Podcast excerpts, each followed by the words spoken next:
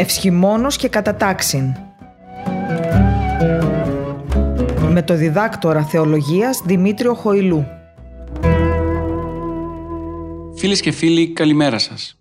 Είστε συντονισμένοι στο διαδικτυακό ραδιόφωνο Πεμπτουσία FM και ακούτε την εβδομαδιαία ραδιοφωνική εκπομπή Ευσχημόνος και Κατατάξιν που παρουσιάζεται κάθε Δευτέρα 11 με 12 το πρωί και σε επανάληψη κάθε Σάββατο την ίδια ώρα. Στην επιμέλεια και παρουσίαση της εκπομπής είναι ο θεολόγος καθηγητής Δημήτριος Χοηλούς, ενώ στη ρύθμιση του ήχου είναι ο Κωνσταντίνος Ταλιαδόρος. Ζώντας μέσα στην περίοδο της Αγίας και Μεγάλης Τεσσαρακοστής, η Αγία μας Εκκλησία θέλοντας να μας στηρίξει στον πνευματικό αγώνα που ξεκίνησε ήδη από την Καθαρά Δευτέρα και θα ολοκληρωθεί το Μεγάλο Σάββατο το βράδυ, μας δίνει ως πνευματικό εφόδιο το σώμα και το αίμα του Κυρίου. Είναι γνωστό ότι κατά αυτήν την περίοδο δεν είναι δυνατόν να τελεστεί η Θεία Λειτουργία είτε του Αγίου Ιωάννου του Σωστόμου είτε του Μεγάλου Βασιλείου. Γι' αυτό Κατά το απόγευμα της Τετάρτης και της Παρασκευής τελείται η προηγιασμένη Θεία Λειτουργία.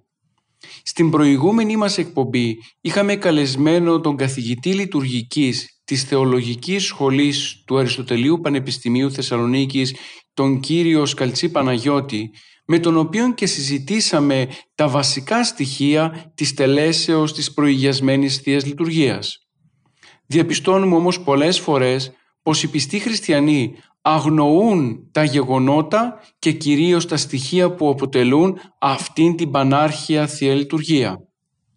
Θεωρούμε λοιπόν σωστό να συνεχίσουμε το προηγούμενο θέμα και να το επεκτείνουμε στα ιδιαίτερα του στοιχεία.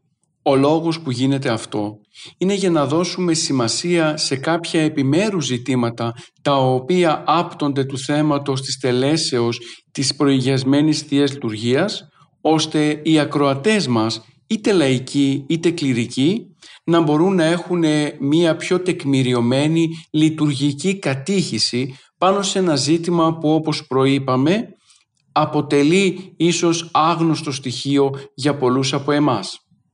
Είναι οδυνηρό για τον σύγχρονο χριστιανό να βαριέται, ας μου επιτραπεί η έκφραση γιατί έχει ακουστεί, να βαριέται την προηγιασμένη Θεία Λειτουργία γιατί ακριβώς δεν κατανοεί το νόημα και το πνευματικό της βάθος.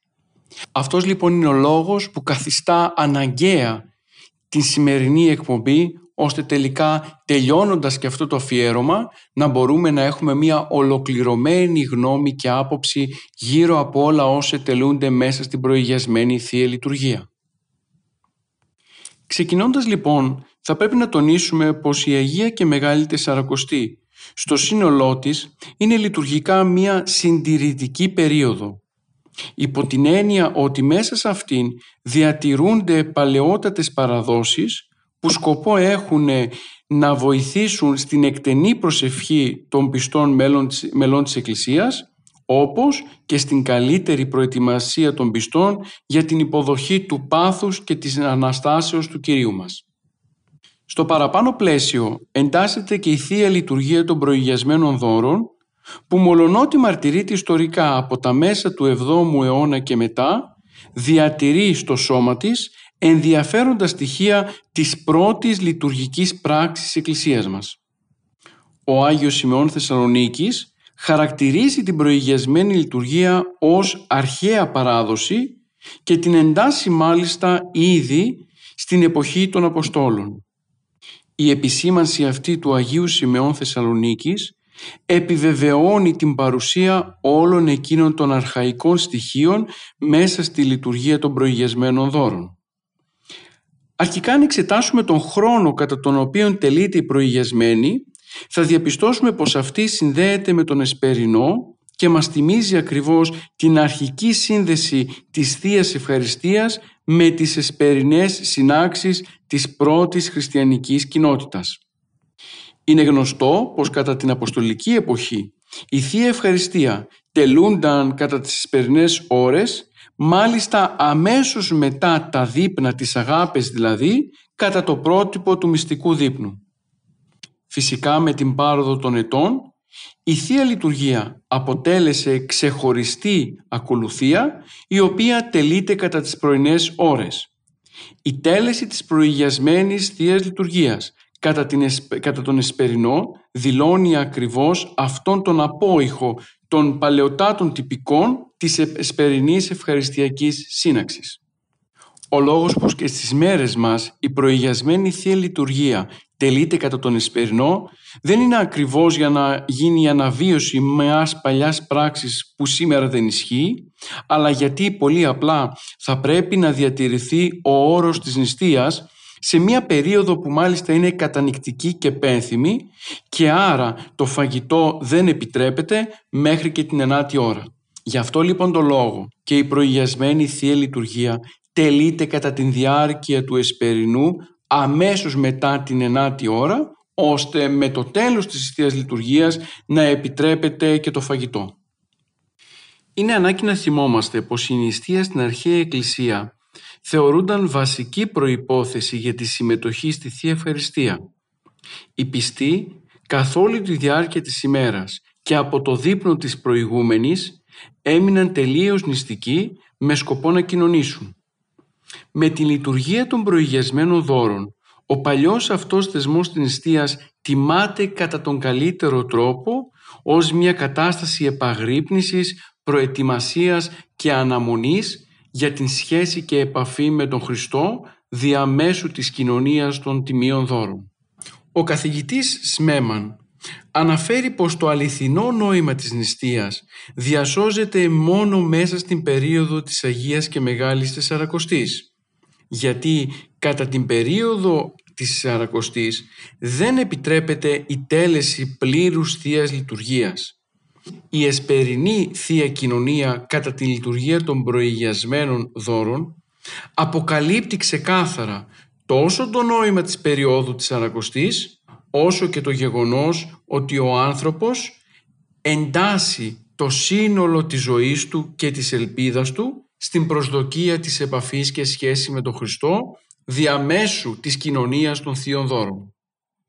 Επιπλέον, με τον περιορισμό της τέλεσης της προηγιασμένης σε δύο ημέρες μόνο της εβδομάδος, την Τετάρτη και την Παρασκευή, αυτό μας εντάσσει μέσα σε μια αρχαιότατη πράξη σύμφωνα με την οποία οι παραπάνω ημέρες ήταν ημέρες αυστηρής νηστείας αλλά ταυτόχρονα και μέρες σύναξης της κοινότητας με σκοπό την συμμετοχή των πιστών στην τέλεση της Θείας Ευχαριστίας.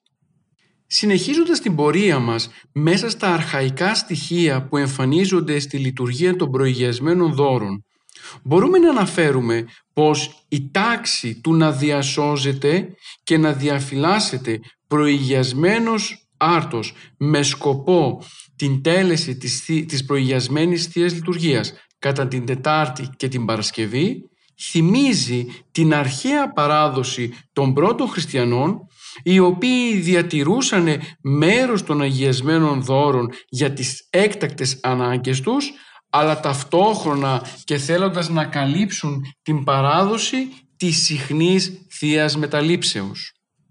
Γι' αυτόν τον λόγο και οι πρώτοι χριστιανοί κρατούσαν καθαγιασμένο άρτο από τη Θεία Λειτουργία της Κυριακής προκειμένου να κοινωνούν καθημερινά στο σπίτι τους, ενώ οι ερημίτες έκαναν το ίδιο προκειμένου να κοινωνούν κατά μόνας ή καθομάδα στα κελιά τους κατά τη διάρκεια όλης της εβδομάδος.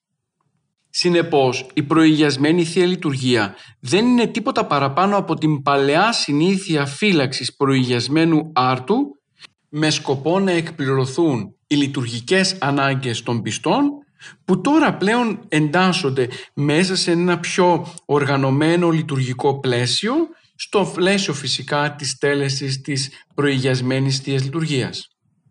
Θεολογικά θα μπορούσαμε να πούμε πως από τη λειτουργία της Κυριακής η Θεία Ευχαριστία επεκτείνεται σε όλο τον χρόνο της ζωής των πιστών κατά την περίοδο της Αγίας και Μεγάλης Τεσσαρακοστής.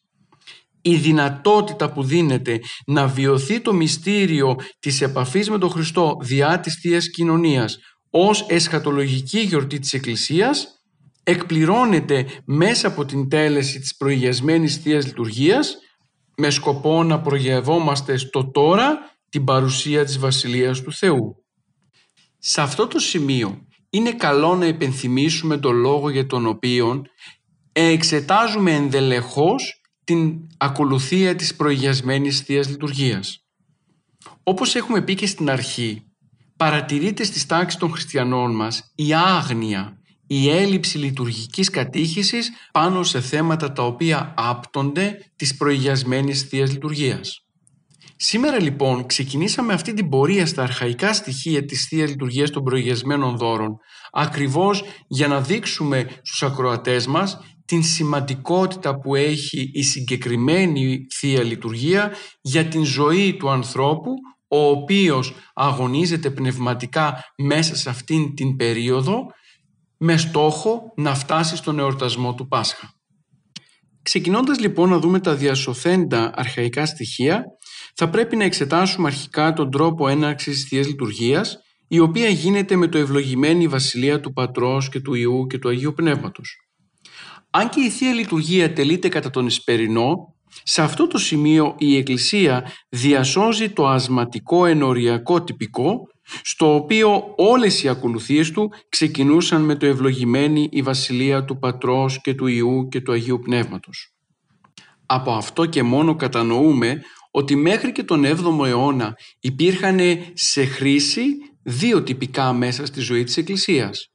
Το ένα ήταν το μοναχικό ασκητικό τυπικό με τις δικές του ξεχωριστές ακολουθίες και το άλλο ήταν το ασματικό ενοριακό τυπικό το οποίο περιελάμβανε και αυτό δικές του ακολουθίες σύμφωνα με τις ανάγκες των ανθρώπων οι οποίοι ζούσαν στις πόλεις.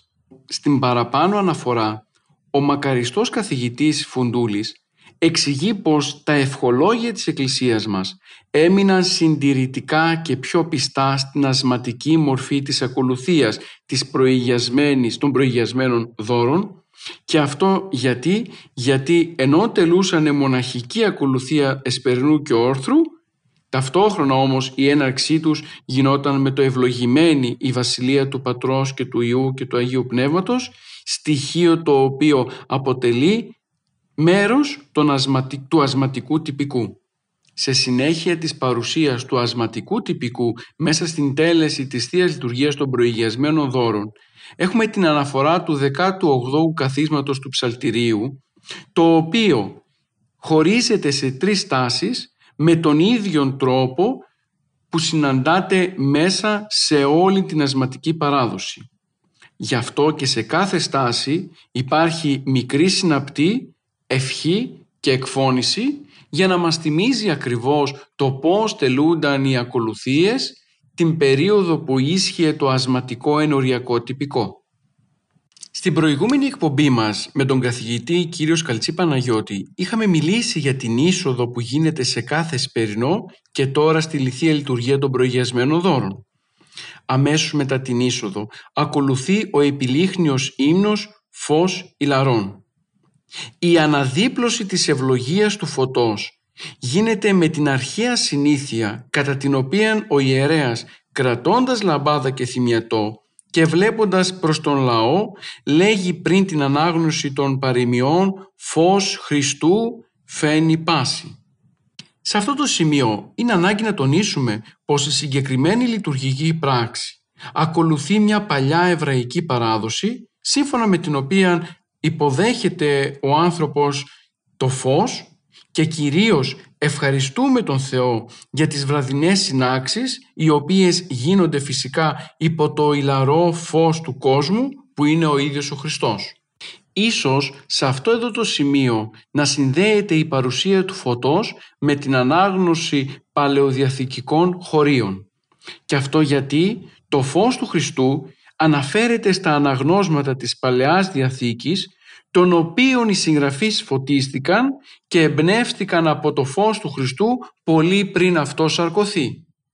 Έτσι με την εκφώνηση «Φως Χριστού φαίνει πάση» συσχετίζεται η Παλαιά Διαθήκη με το αληθινό φως της θεογνωσίας που πηγάζει μέσα από τον Χριστό και το οποίο το δεχθήκαμε εμείς αμέσως μετά την εσάρκωση και την γέννηση από την Παρθένο Μαρία. Ταυτόχρονα και σύμφωνα με όσα μας διασώσει ως Μέμαν, η εκπλήρωση των προφητιών της Παλαιάς Διαθήκης συναντάται στο πρόσωπο του Κυρίου ημών Ιησού Χριστού. Αλλού, ο Άγιος Σημεών Θεσσαλονίκης δικαιολογεί την ένταξη της παραπάνω φράσης μεταξύ των δύο αναγνωσμάτων της γενέσεως και των παροιμιών ως εξής. «Η μεν γένεσης τα απαρχής διηγείται την δημιουργία των όντων και την έκπτωση του Αδάμ. Η παροιμία δε ενηγματοδός τα περί του Ιού του Θεού εκδιδάσκει και της δι' αυτού υιοθετηθήσει παρενή ως περιείς και σοφίαν αυτών των ιών ονομάζει και οίκον οικοδομήσε εαυτή λέγει το Πανάγιον αυτού σώμα και φως έστι τα άνω και τα κάτω φωτίζουν. Σύμφωνα λοιπόν με τον Άγιο Σημεών Θεσσαλονίκης, το αισθητό φως της λαμπάδας που ευλογείται και ανάπτεται κατά την ώρα αυτή γίνεται τύπος του Χριστού, της σοφίας δηλαδή του Θεού για την οποία κάνουν λόγο οι παροιμίες. Η συνήθεια της υποδοχής του φωτός, του ανάματος των λίχνων στην εσπερινή σύναξη της Εκκλησίας με συνοδεία ύμνων, ευλογιών και επευθυμιών είναι ένα στοιχείο το οποίο μας το διασώζει και ο Τερτιλιανός, ο Υπόλοιτος Ρώμης και άλλοι πατέρες. Χαρακτηριστικά είναι όσα ο Μέγας Βασίλειος μας διασώζει, σύμφωνα με τον οποίον η υποδοχή της χάριτος του εσπερινού φωτός γινότανε όχι σιωπηλά, αλλά με ευχαριστία και σχετικών ύμνο το φως ηλαρό. Μάλιστα την παραπάνω παλαιά συνήθεια, δηλαδή το φως Χριστού φαίνει πάση, η οποία συναντάται τον 4ο και 5ο αιώνα, τη βρίσκουμε χαραγμένη πολλές φορές, συντετμημένη φυσικά, φι, χι, φι, πι, σε λιχνίες τις οποίες ο διάκονος τις μετέφερε αναμένες στο κέντρο του ναού κατά την εσπερινή σύναξη του λαού. Αυτό δικαιολογεί και την εκφώνηση κέλευσον η οποία αποτελούσε ένα είδος άδειας προς τον κατηλανάπτη ο οποίος και από εκείνο το σημείο και μετά μπορούσε να ανάψει τις λιχνίες που υπήρχαν μέσα στο ναό και, του, και για το οποίο έργο ο ίδιος είχε επιλεγεί διαβάζοντας τον Άγιο Σημεών Θεσσαλονίκης. Εκεί κατανοούμε πως η είσοδος του φωτός μέσα στο χώρο της Εκκλησίας και η ευλογία του από τον ιερέα γινότανε εμπομπή με τον διάκο φυσικά να προπορεύεται. Διακόνους λειτουργούντος ιερή προσέρχεται αυτό ούτως ή το αρχιερή λειτουργούντι και λαμπάδα ανάπτων πρώτου εξελθήν φυσίν ευλόγησον δέσποτα το φως και ο αρχιερεύς ή ο ιερεύς ευλογών το φως φυσίν ότι σύ ο φωτισμός ημών Χριστέ ο Θεός ημών πάντοτε και ούτω πρώτης παροιμίας εξέρχεται ο διάκονος. Υπάρχει όμως και η μαρτυρία του 9ου και 10ου αιώνα σύμφωνα με την οποία ο διάκονος εισόδευε το φως μέσα στο ναό όχι μεταξύ των δύο αναγνωσμάτων αλλά μετά το τέλος αυτών και εις το τέλος των δύο αναγνωσμάτων λαμβάνει ο διάκονος το μανουάλιον και εισοδεύει λέγον το φως Χριστού φαίνει πάση. Και ευθέως λέγει ο διάκονος Σοφία και ο πρεσβύτερος ειρήνη πάση και ο ψάλτης το κατευθυνθήτο.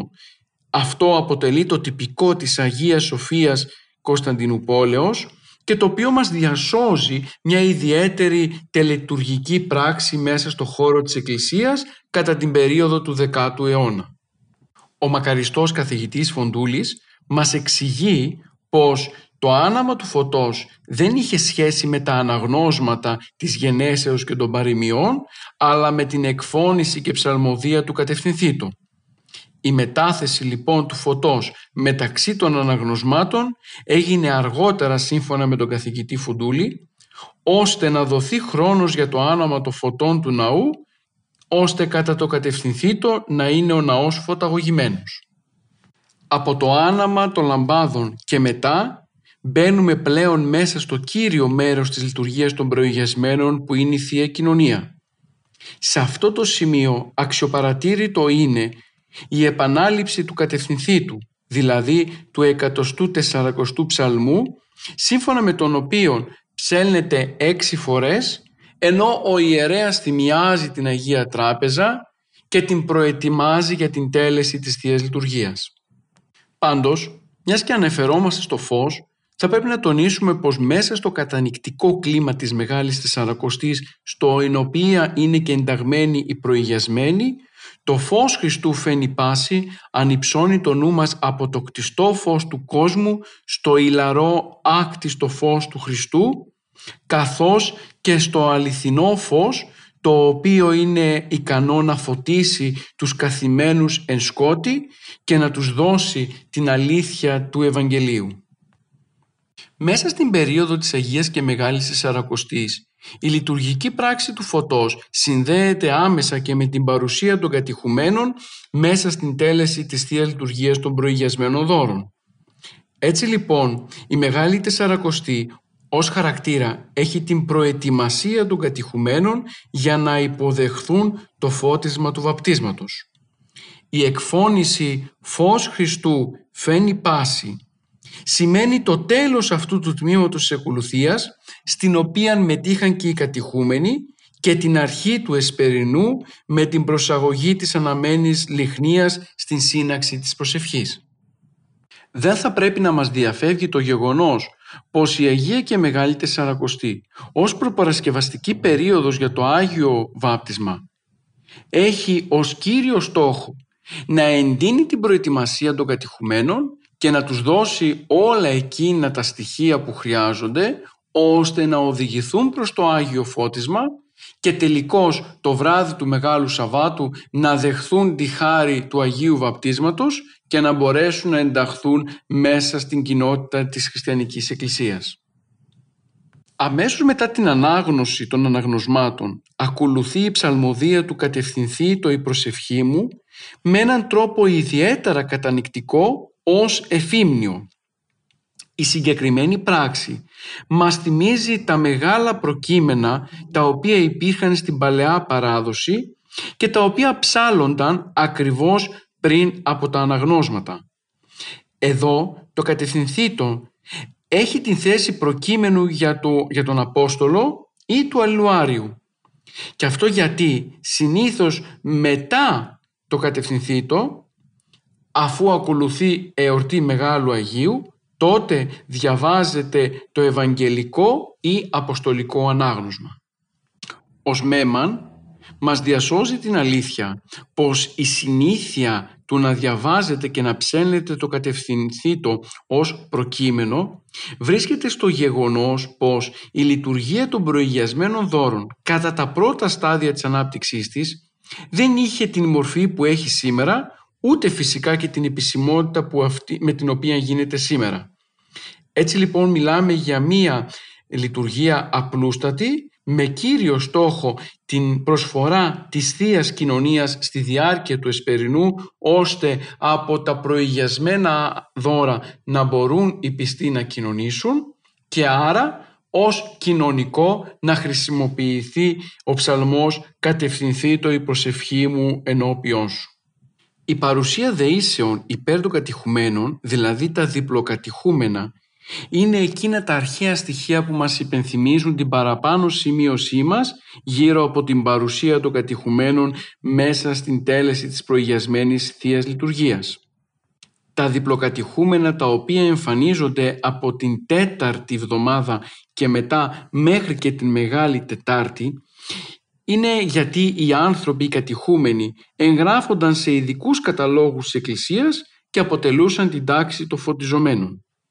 Έτσι λοιπόν από την τέταρτη εβδομάδα της Μεγάλης Τεσσαρακοστής και μετά οι κατηχούμενοι ετοιμάζονταν εντονότερα και πληρέστερα για το φώτισμα γι' αυτό και υπάρχουν συγκεκριμένα αιτήματα της Εκκλησίας για αυτούς. Αναφέρει το κείμενο της προηγιασμένης Θείας Λειτουργίας. Εν καιρό ευθέτω του λυτρού της παλιγενεσίας, της αφέσεως των αμαρτιών και του ενδύματος της αυθαρσίας. Ένα από τα αρχαία στοιχεία που συνθέτουν την τέλεση της Θείας Λειτουργίας των κατηχουμένων δώρων είναι και το κοινωνικό, το οποίο ψάλεται λίγο πριν την κοινωνία του λαού. Το γεύσαστε και είδατε ότι Χριστός ο Κύριος είναι στίχος του 33ου ψαλμού. Αποτελεί ένα παλαιό κοινωνικό το οποίο μάλιστα μαρτυρείται ήδη από τις διαταγές των Αποστόλων και μας το διασώζει και ο Άγιος Κύριλλος Ιεροσολύμων ως προτρεπτικό για τη Θεία Κοινωνία. Χαρακτηριστικά ο Άγιος αναφέρει «Ψαλμός δε λεγές το 33 εν το μεταλαμβάνειν πάντα στους λοιπούς».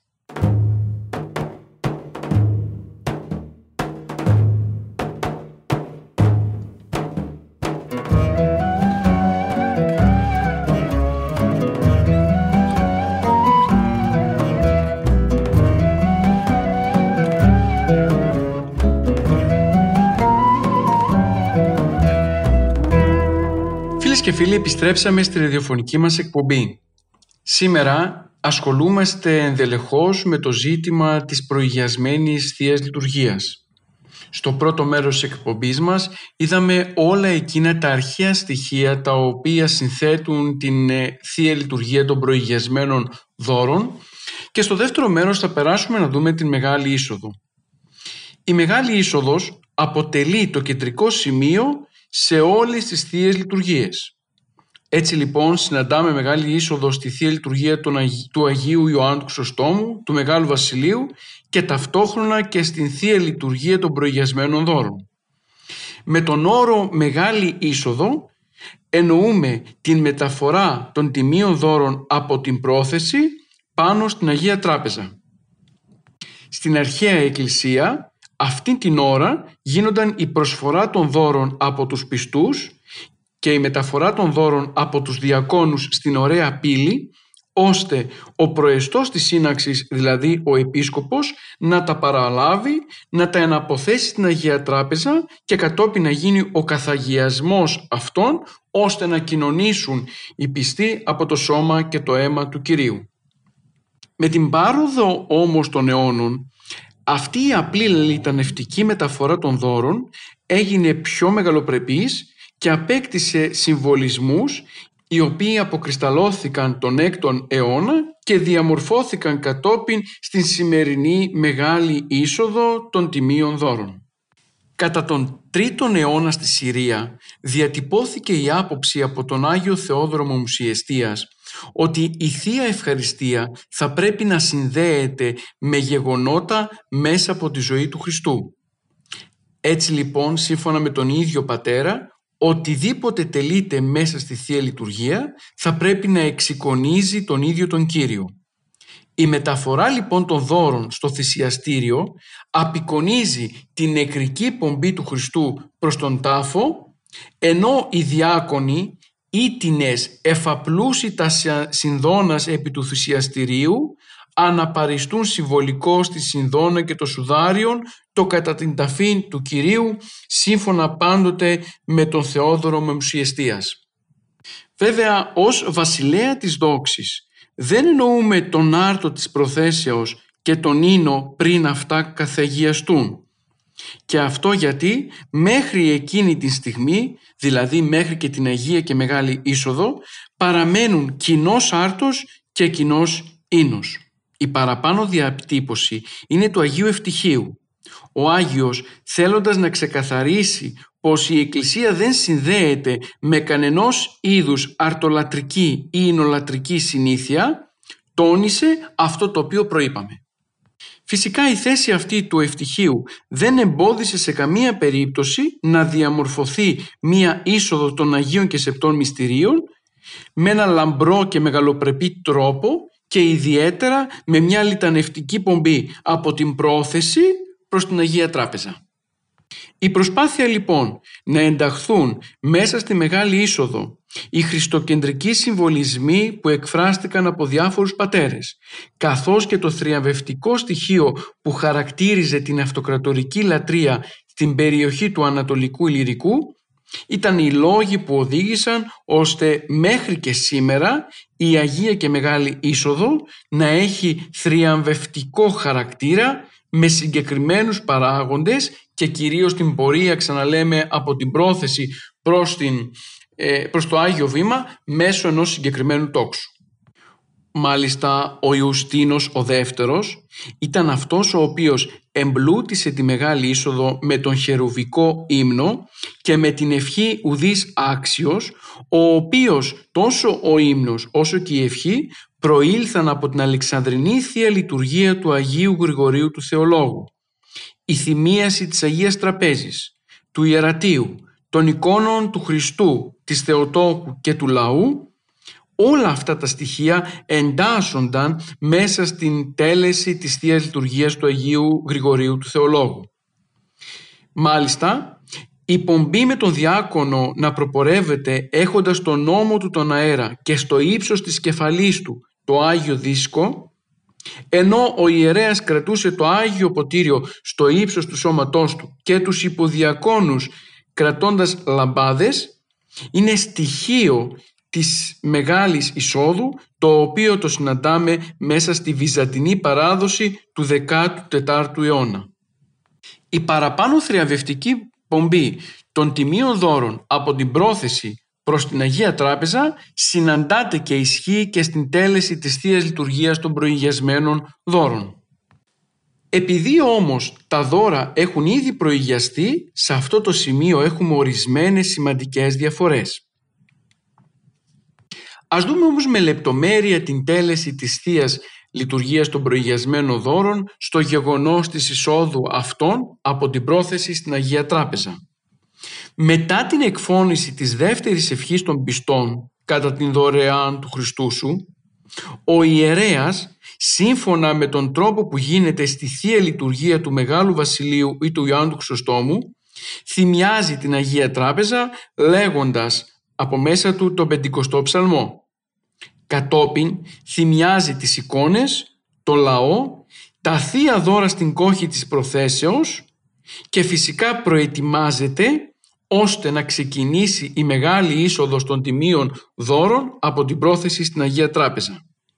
Με το τέλος του θυμιάματος και με την εκφώνηση «Ο Θεός συλλάστη τίμη το αμαρτωλό και λέει σώνμε» θέτει τον αέρα, δηλαδή το λειτουργικό άμφιο με το οποίο είναι σκεπασμένο μέχρι και τώρα τα ε, δώρα, τον θέτει στους ώμους, τους, στους ώμους του ή κατά την νεότερη συνήθεια καλύπτει με αυτό την κεφαλή του για να δείξει την μετάνοια, την ευλάβεια ή ακόμα ακόμα και τα ανακαλύψει τα νότα του εξαιτίας της παρουσίας του Χριστού διαμέσου των καθαγιασμένων δώρων του ψωμιού και του κρασιού που πλέον είναι σώμα και αίμα Χριστού. Κατά την είσοδο των τιμίων δώρων μέσα στην, στο ναό και τοποθετώντας τα πάνω στην Αγία Τράπεζα δεν διαφοροποιείται σε τίποτα η πομπή σε σχέση με την τέλεια Θεία Λειτουργία. Ο ιερέας κατά την αρχαιότερη πράξη λαμβάνει τον δίσκο και τον θέτει επί της κεφαλής του ενώ με το δεξί χέρι κρατάει το ποτήριο.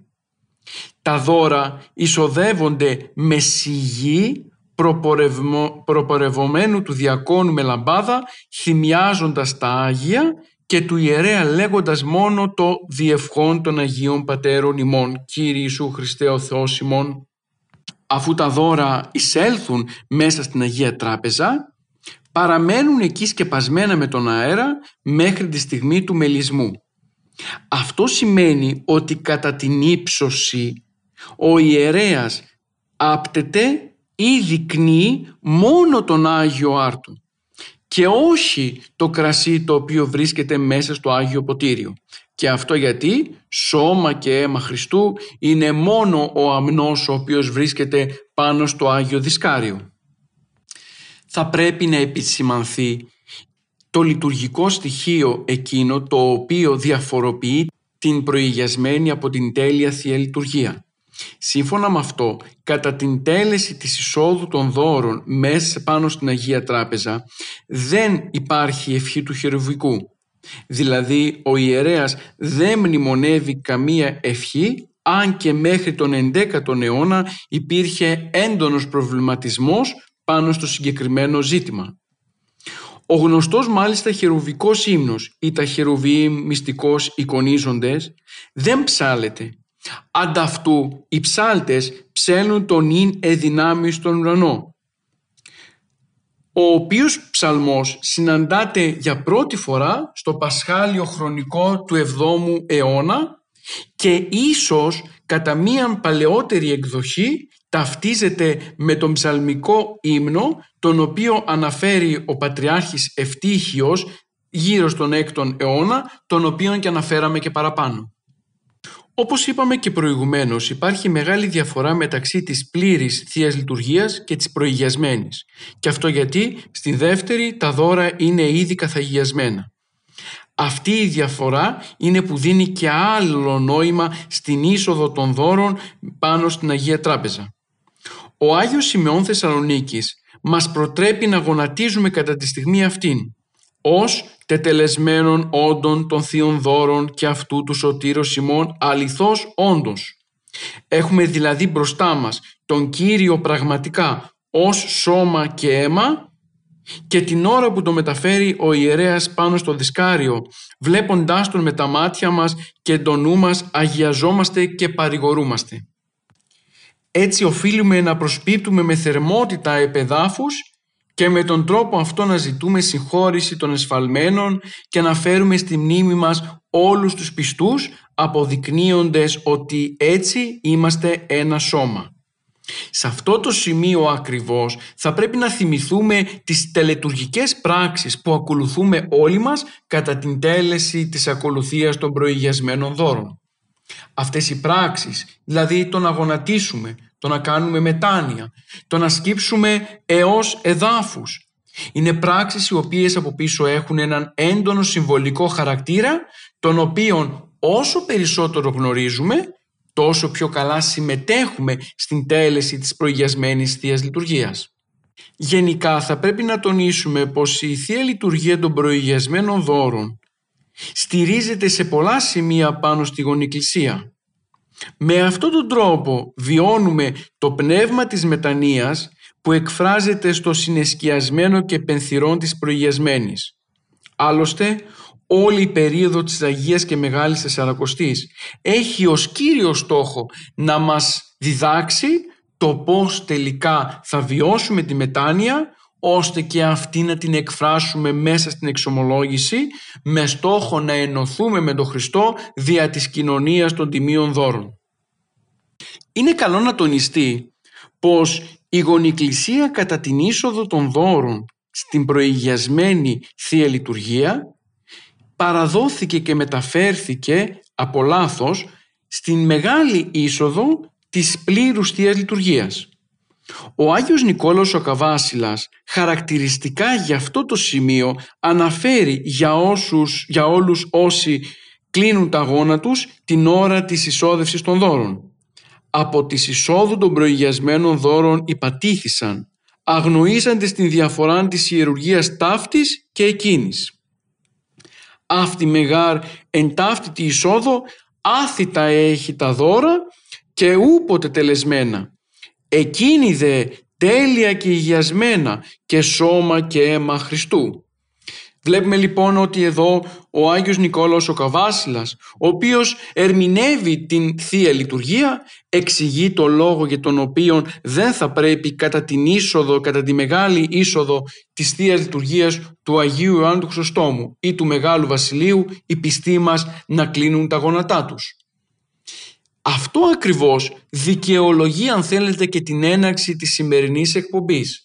Δείχνει δηλαδή το πώς ενώ βρισκόμαστε μέσα σε μια εκκλησιαστική κοινότητα πολλές φορές κάνουμε λεατρευτικές πράξεις οι οποίες δεν συνάδουν με το πνεύμα της Εκκλησίας και αποδεικνύουν τελικά ότι αγνοούμε πολλά στοιχεία μέσα από τη λατρευτική ζωή της Εκκλησίας μας γι' αυτό και καταλήγοντας γίνεται απαραίτητη η λειτουργική μας κατήχηση. Φυσικά ο Άγιος Νικόλαος ο Καβάσιλας, συγκαταβατικός στην πράξη αυτή, τονίζει ότι πολλές φορές μπορεί να γονατίζουμε στην πλήρη Θεία Λειτουργία γιατί επιθυμούμε ο ιερέας ή να ημών εν τες ευχές εκείνες μνηστεί ότι ούκε στην άλλος τρόπος οικεσίας ούτω μεγάλα δυνάμεως και βεβαίας παρεχόμενος ημίν τας ελπίδας ώστε ο δια της φρικόδους ταύτης θυσίας ή τας ασεβίας και τας ανομίας του κόσμου εκαθάρισε δωρεάν. Γύρω από το ζήτημα της γονικλησίας και της λατρευτικής προσκύνησης των τιμίων δώρων κατά την Μεγάλη Είσοδο έχει γίνει μεγάλη συζήτηση. Πολλοί πατέρες έχουν εκφράσει τις απόψεις τους, έχουν παρουσιάσει τις θέσεις τους και έχουν τονίσει είτε τη μία θέση είτε την άλλη. Σε μελλοντική εκπομπή μας θα ασχοληθούμε με την τιμητική προσκύνηση των δώρων πριν τον καθαγιασμό τους. Θα δούμε λοιπόν τότε το αν επιτρέπεται η γονικλησία ή όχι και το πώς θα πρέπει ο άνθρωπος να εκφράζει την τιμή του απέναντι στα δώρα κατά την μεγάλη είσοδο μέσα στο χώρο της Εκκλησίας. Η είσοδος των τιμίων δώρων στη Θεία Λειτουργία των Προηγιασμένων ουσιαστικά ολοκληρώνεται με την κάλυψη των δώρων με τον αέρα, πράξη στην οποία αναφερθήκαμε παραπάνω και με το κλείσιμο των θυρών. Ο Άγιος Θεοδόρος ο Σουδίτης αναφέρει πως μετά την των θείων δώρων εισόδευση ετήμως εθύρε και κλείσονται. Η παραπάνω πράξη να κλείνονται οι θύρες κατά την είσοδο των προηγιασμένων δώρων στην Αγία Τράπεζα εντείνει το πενθυρό κλίμα της προηγιασμένης. Μέσα στη ζωή της Εκκλησίας η μεγάλη είσοδο της προηγιασμένης αποτελεί την ιερότερη στιγμή της ακολουθίας. Και αυτό γιατί με αυτόν τον τρόπο ενθαρρύνονται οι πιστοί να μετέχουν στο σώμα και στο αίμα του Κυρίου. Ο μυστικός και πενθυρός χαρακτήρας που προβάλλεται μέσα από την τέλεση της προηγιασμένης Θείας Λειτουργίας γίνεται ακριβώς για να δείξει πως ο άνθρωπος θα πρέπει να οδηγηθεί στην εγκράτεια των παθών και να ενδυναμωθεί με την ελπίδα της Αναστάσεως. Αυτή την εμπειρία της χαρμολύπης είναι που η Εκκλησία μας κρατά σε συνέχεια ώστε να μπορέσουμε και εμείς να αλθούμε σε επαφή με το σώμα και το αίμα του Κυρίου και να μπορέσουμε να ασκήσουμε όλες εκείνες τις πνευματικές αρετές ώστε τελικά να οδηγηθούμε στην ένωση και επαφή με το πραγματικό σώμα και αίμα του Κυρίου που αυτή τη στιγμή βρίσκεται πάνω στην Αγία Τράπεζα. Η προπαρασκευή για την Θεία Κοινωνία περιλαμβάνει την Κυριακή Προσευχή, το Πάτερ ημών και κατόπιν έρχεται η κοινωνία των πιστών. Η λειτουργία κλείνει με την κατανικτική οπισθάβωνο ευχή. Είναι μια δέησης που συνδέει την τέλεση της κατανικτικής Θείας Λειτουργίας των προηγιασμένων δώρων με όλη την περίοδο της Αγίας και Μεγάλης Τεσσαρακοστής. Όπως έχουμε τονίσει και άλλοτε σε εκπομπές μας, ο πνευματικός αγώνας των πιστών εντείνεται κατά τη διάρκεια της Αγίας και Μεγάλης Τεσσαρακοστής. Γίνεται πιο σκληρός αλλά ταυτόχρονα και η νίκη κατά των αοράτων εχθρών είναι βέβαιη δεδομένου του γεγονότος ότι καθένας από εμάς αγωνίζεται τον καλόν αγώνα. Έχουμε μπροστά μας την Ανάσταση του Κυρίου που δεν είναι μακριά. Αυτά τα γεγονότα μας υπενθυμίζει ο πιστάβωνος ευχή.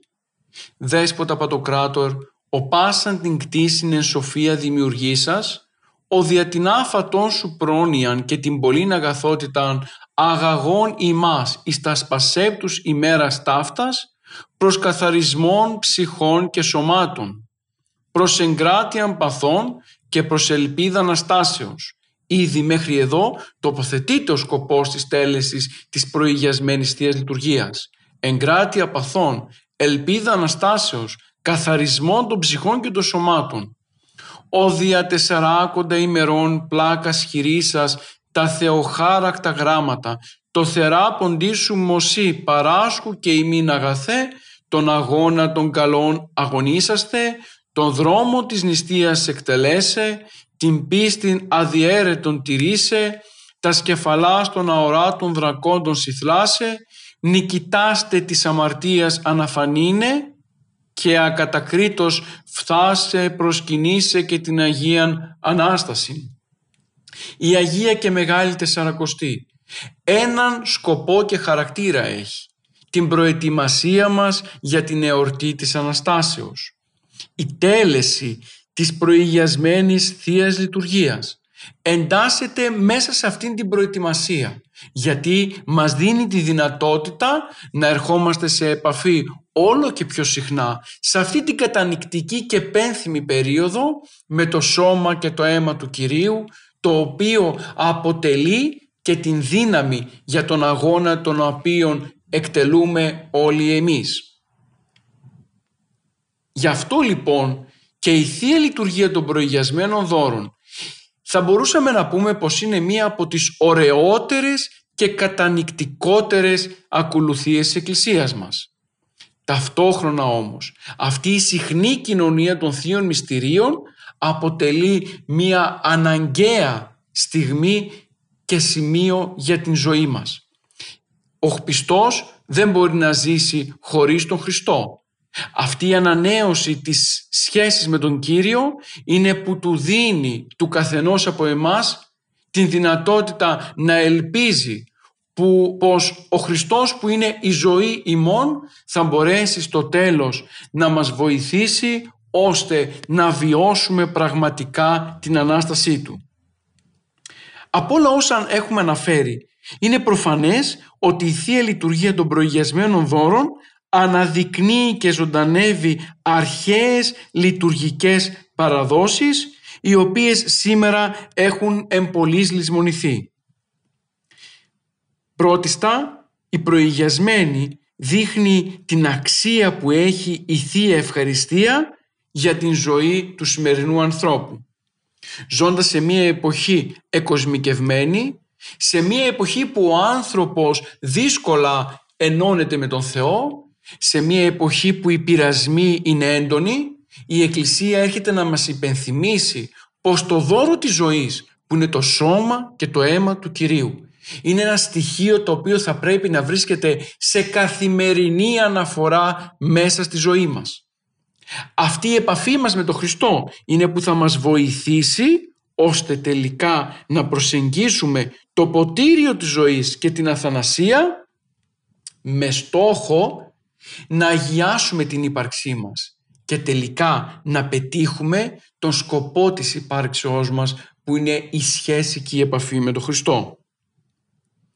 Το αρχαϊκό ευχαριστιακό και εσχατολογικό βίωμα της πρώτης Εκκλησίας διασώζεται μέσα από την τέλεση της θείας Λειτουργίας των προηγιασμένων δώρων. Μέσα στην περίοδο της Μεγάλης Τεσσαρακοστής, η οποία χαρακτηρίζεται από την αυστηρή νηστεία ο άνθρωπος νοηματοδοτεί κάθε τόσα τον αγώνα του με φως Χριστού, με εγκράτεια, με ασκητικό φρόνημα το οποίο το κάνει ακριβώς για την αγάπη του προς τον Θεό. Άλλωστε, σε αυτή την περίοδο καλούμαστε να προσπαθήσουμε λίγο παραπάνω να βοηθήσουμε τον εαυτό μας ώστε να καθαριστούμε από τα πάθη τόσο τα ψυχικά όσο και τα σωματικά και να αξιοθούμε τελικά να προσκυνήσουμε στην Ανάσταση του Κυρίου. Αγαπητοί μου ακροατές, είναι αλήθεια όπως έχουμε πει και στην αρχή της εκπομπής μας ότι πολλοί από τους χριστιανούς αγνοούν τελείως την ύπαρξη της προηγιασμένης Θείας Λειτουργίας. Άλλοι την ξέρουν μόνο κατ' όνομα και άλλοι την έχουν παρακολουθήσει ελάχιστες φορές. Όμως, η εποχή μας μας δίνει την ευκαιρία να συνδεθούμε με τη λειτουργική πράξη της Εκκλησίας μας. Υπάρχουν τόσες δυνατότητες ώστε ο σημερινός χριστιανός να πάει στην ενορία του μιας και η προηγιασμένη Θεία Λειτουργία τελείται όχι μόνο κατά την απογευματινή ώρα, δηλαδή τότε που δεν υπάρχουν επαγγελματικές υποχρεώσεις, αλλά πολλές φορές τελείται και κατά την πρωινή ώρα, ακριβώς για να βοηθηθούν οι χριστιανοί να συμμετέχουν σε αυτή τη Θεία Λειτουργία. Έτσι λοιπόν η τηλεόραση, ακόμα και το ραδιόφωνο, ή ακόμα και το ίντερνετ με τις εκπομπές όπως αυτήν που παρακολουθείτε αυτή τη στιγμή. Δίνει την ευκαιρία στον καθένα από εμάς να εντρυφήσει στη λειτουργική παράδοση της Εκκλησίας μας και να κατανοήσει τα τελούμενα μέσα σε αυτήν. Ξέρετε, η συμμετοχή στα μυστήρια της Εκκλησίας μας είναι μία βιωματική πράξη στην οποία θα πρέπει όλοι μας να δώσουμε το σύνολο του εαυτού μας γνωρίζοντας ακριβώς το τι τελείται πώς τελείτε και γιατί τελείτε. Η άγνοιά μας μέσα σε μια εποχή που χαρακτηρίζεται από, που χαρακτηρίζεται από πλουραλισμό πληροφορίας δεν δικαιολογείται να παραμένει. Και αυτό γιατί όσο πιο πολύ προσπαθούμε να ανακαλύψουμε τη λειτουργική παράδοση της Εκκλησίας μας, τόσο προσεγγίζουμε σε αυτήν την ομορφιά που έχουν οι ακολουθίες της Εκκλησίας μας. Φίλες και φίλοι, σε αυτό το σημείο ολοκληρώνουμε τη σημερινή μας εκπομπή. Σκοπός μας όπως προείπα ήταν να μπορέσουμε να δώσουμε επιπλέον στοιχεία γύρω από μια πανάρχαια λειτουργική πράξη της Εκκλησίας μας όπως αυτή της λειτουργίας των προηγιασμένων δώρων. Ανανεώνουμε το ραδιοφωνικό μας ραντεβού για την επόμενη Δευτέρα 11 με 12 το πρωί και ως θέμα της εκπομπής μας θα είναι το μυστήριο του Ιερού Ευχελαίου. Είναι γεγονός πως κατά την περίοδο της Αγίας και Μεγάλης Τεσσαρακοστής υπάρχει η παράδοση στους χριστιανούς μας να τελούν το μυστήριο του Ιερού Ευχελαίου ως προπαρασκευαστικό για την νηστεία και τη συμμετοχή τους στη Θεία Ευχαριστία. Θα δώσουμε λοιπόν τον τρόπο τέλεσης του μυστηρίου και τους συμβολισμούς που υπάρχουν πίσω από αυτό.